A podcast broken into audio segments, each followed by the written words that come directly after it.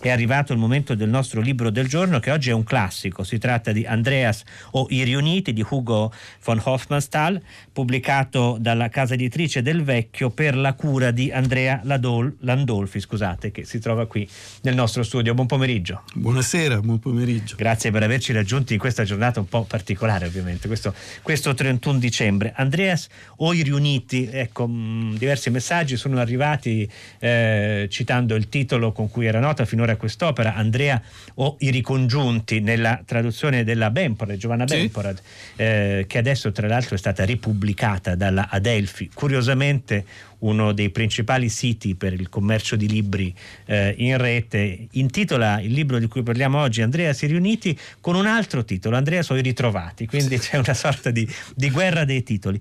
Di che si tratta? Un romanzo, diciamolo subito, incompiuto, di cui abbiamo circa un centinaio di pagine, che Hoffmannsthal scrisse a diverse riprese nel corso eh, dei primi anni, decenni del Novecento, che non arrivò appunto mai a finire, ma riguardo il quale lasciò una enorme messe di appunti che da soli sono ben più della lunghezza del romanzo. Ed è un'opera che per quanto incompiuta ha avuto un enorme eh, eh, impatto, un gran, ha riscosso l'attenzione e eh, reazioni affascinate da parte di moltissimi lettori. La storia ambientata negli anni dell'imperatrice Maria Teresa nel Settecento di un eh, giovane gentiluomo austriaco di nome Andreas von Ferschengeld che si trova ad attraversare la Carinzia e poi a giungere fino a Venezia in un viaggio eh, che ha predisposto con l'accordo dei suoi genitori una sorta di viaggio di formazione, diciamolo. Ecco, poco dopo l'arrivo a Venezia il romanzo si interrompe, intanto però sono successe parecchie cose. Forse la persona eh, più titolata per raccontarci che cosa è accaduto prima di questo arrivo a Venezia è proprio Andrea Randolfi. Sì, eh, la storia eh, non, è, non, è, semplicissima.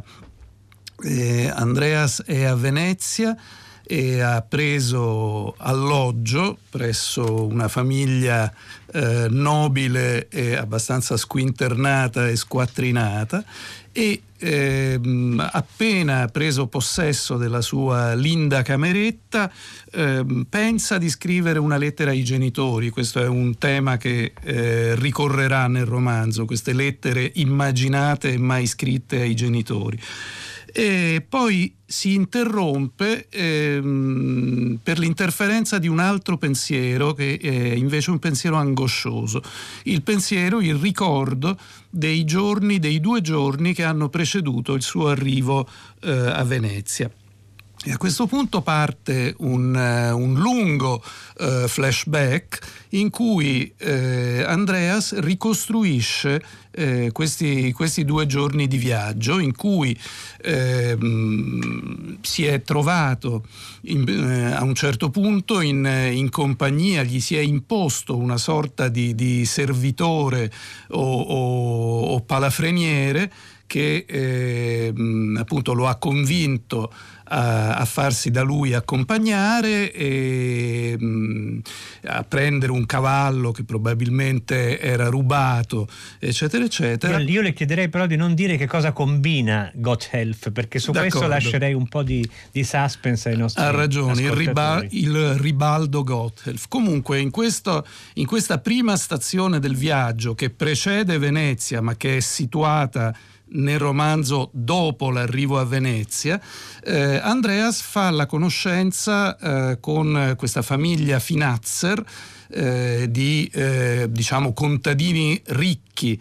Eh, che possiedono questa, questa, grande masseria dove Andreas e il suo servitore Ribaldo sono costretti a fermarsi perché uno dei due cavalli si è eh, azzoppato e lui qui eh, incontrerà questa straordinaria eh, fanciulla eh, romana eh, che per me costituisce, eh, in questo mi, mh, mm, mi distacco diciamo, dalla, dalla vulgata critica, eh, per me questo episodio rappresenta davvero il centro del romanzo.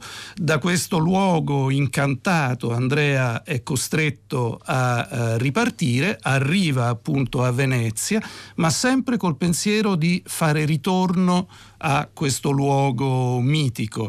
Eh, però prima di, di, di, di, fare ritorno deve passare attraverso altre esperienze eh, importanti e sono le esperienze appunto della, eh, della parte veneziana del, del, romanzo. Che sono delle esperienze sviluppate ma non più di tanto perché appunto il romanzo doveva proseguire per cui c'è l'incontro con una donna che forse sono in realtà due donne molto eh, suggestiva che all'altezza di questa stesura si chiama Nina, eh, l'incontro con un personaggio che eh, poi possiamo indicare col termine Cavaliere di Malta, che sarà così importante nel seguito, seguito purtroppo non scritto.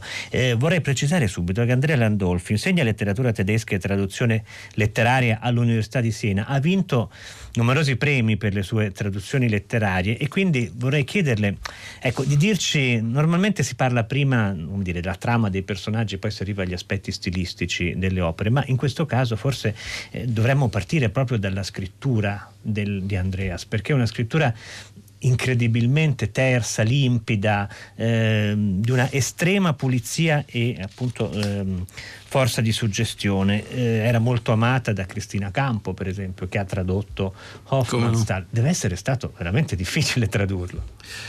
Allora, è stato mh, doppiamente difficile perché eh, quando si traducono i classici bisogna fare sempre i conti, oltre che naturalmente con l'originale, con le traduzioni che ci hanno preceduto. Nel mio caso eh, è stata una vera, una vera, avventura, nel senso che eh, io mi sono eh, formato nel mio, nel mio, amore, nella mia devozione per Hofmannsthal sulle traduzioni eh, della Bemporad e in particolare sulla traduzione di Andreas eh, fatta dalla Bemporad nel 1948, che è una traduzione assolutamente splendida e per certi versi inarrivabile, ma naturalmente come tutte le traduzioni, anche quelle eccelse come questa, invecchiano e vanno, eh, e vanno ritradotte. La Bemporad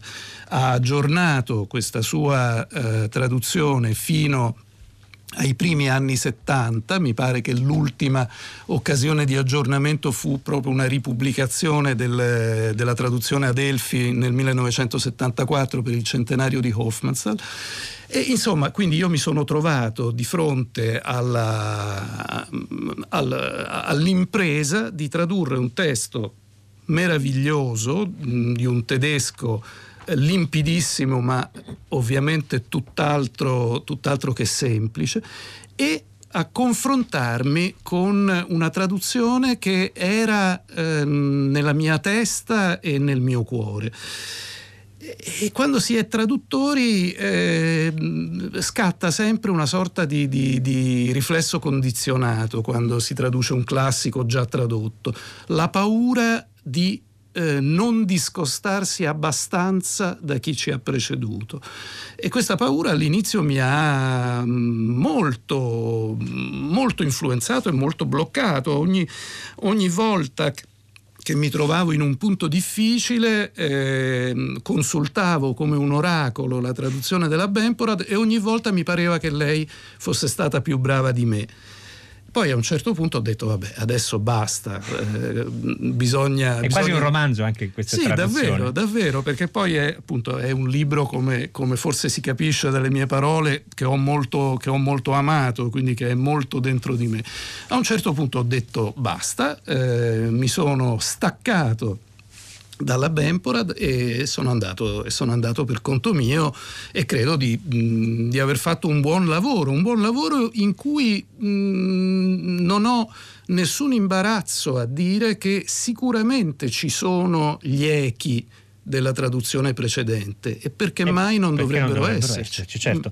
no, riflettevo anche ehm, Andrea Landolfi sul fatto che come ogni traduttore sa la prima cosa da fare di fronte a un libro che si intende tradurre è leggerlo per intero è impossibile leggere per intero Andreas o i ricongiunti perché non è mai stato completato, c'è questo eh, num, centinaia di appunti su cui eh, Hofmannsthal avrebbe lavorato o forse non avrebbe lavorato, morì abbastanza precocemente anche in modo tragico. Ecco, eh, si legge l'intero libro per cercare di farsi un'idea del senso complessivo dell'opera.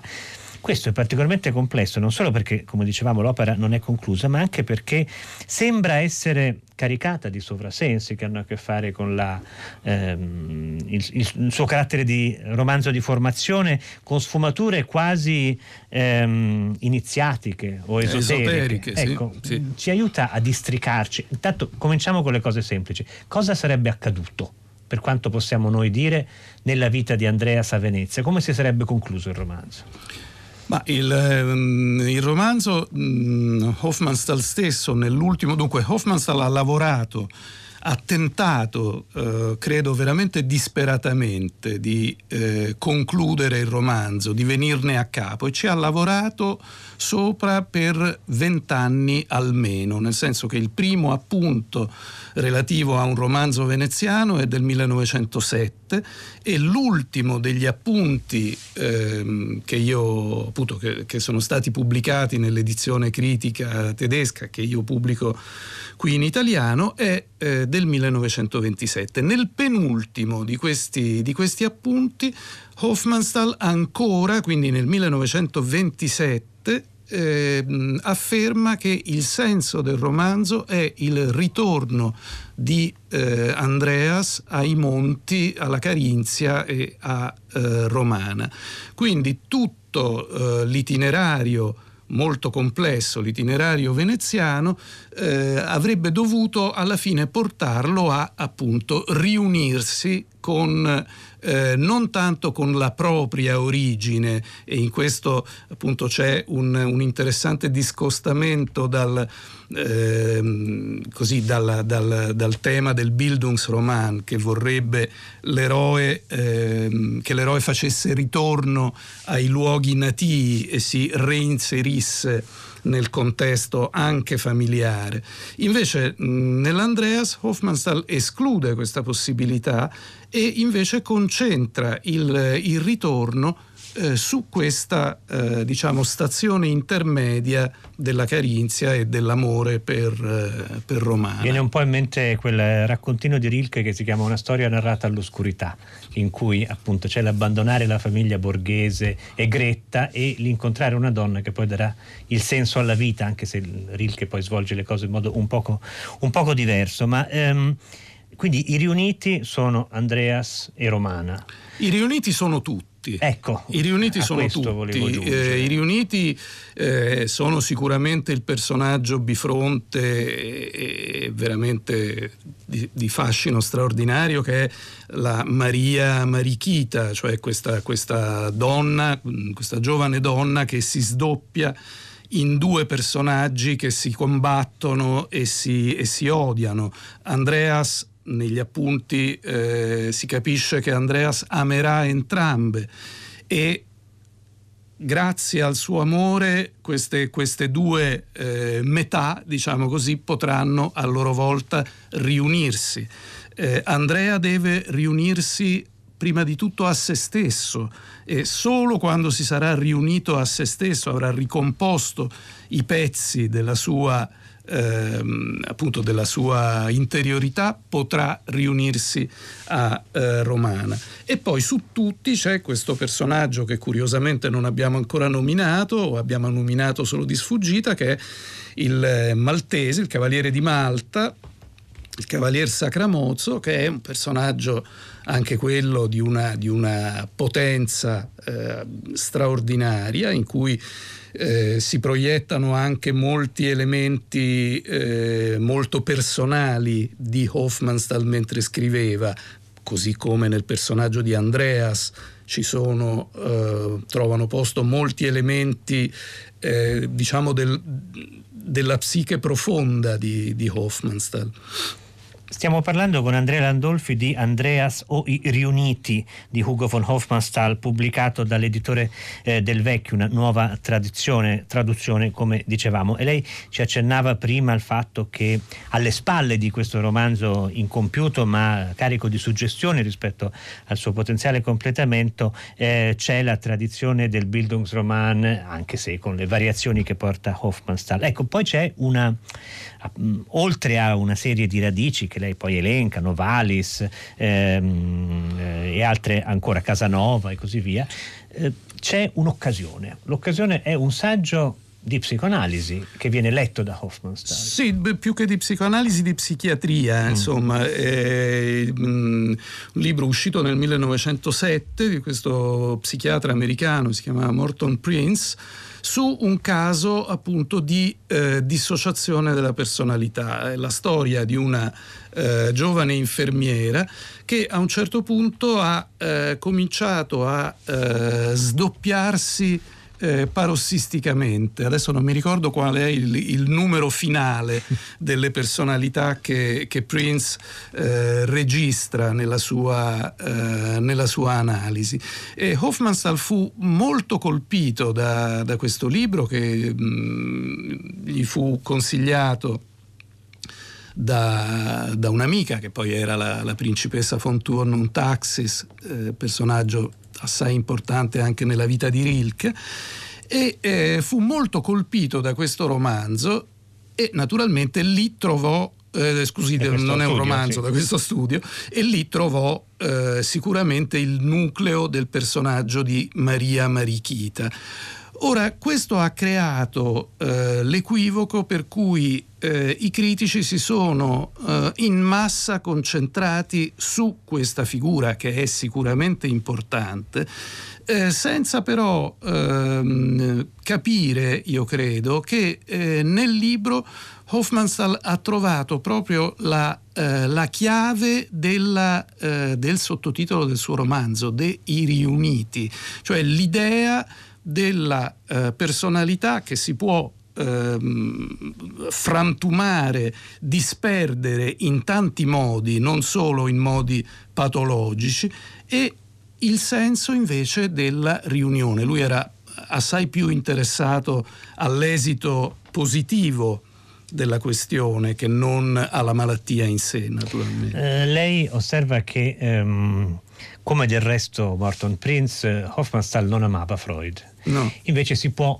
dare una lettura junghiana di Andrea So i riuniti? Ma io, eh, io, credo di sì. Eh, Hofmannsthal aveva un, um, un rapporto con eh, la, la, le, le, scienze del suo tempo molto, molto attivo.